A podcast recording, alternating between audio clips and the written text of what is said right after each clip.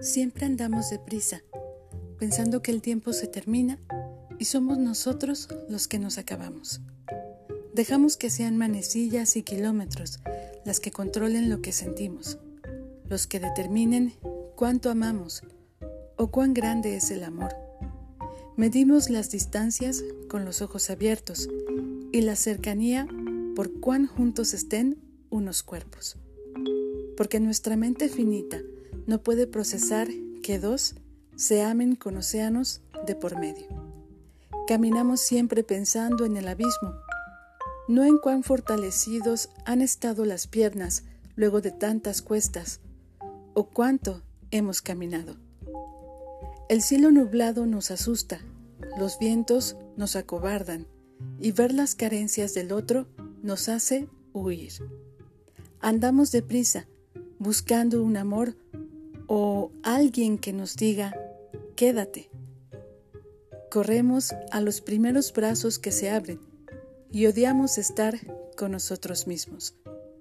Deprisa, sin esperar, pero la vida dura lo mismo para aquellos que esperan y para aquellos que van rápido. ¿Por qué dejar de disfrutar el recorrido para llegar si el final siempre es el mismo? Veloces intentamos llenarnos las manos para disimular. Miramos con recelo a aquellos que esperan, que se quedan, que no van a nuestro ritmo. Lo importante es que no se nos note lo que nos falta, que los otros vean lo que sí aparentamos tener. Perdemos la paciencia, las miradas, los sueños. Perdemos lo importante por andar deprisa por querer olvidar al conteo de tres un te amo que nos marcó la piel, por querer encontrar el amor cuando ni nosotros podemos amarnos, por querer que todo sea diferente, sin movernos. Deprisa, avanzamos, dejamos que nuestros pasos los dicte el calendario.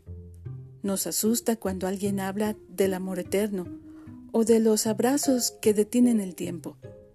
Nos da vértigo que otros sientan alboroto en la distancia y que cierren los ojos para respirar el silencio, por andar deprisa, por querer llegar primero, por no andar solos.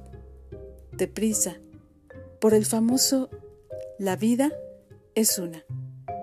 Pero al final, ¿cuán vacío llegarás a tu destino?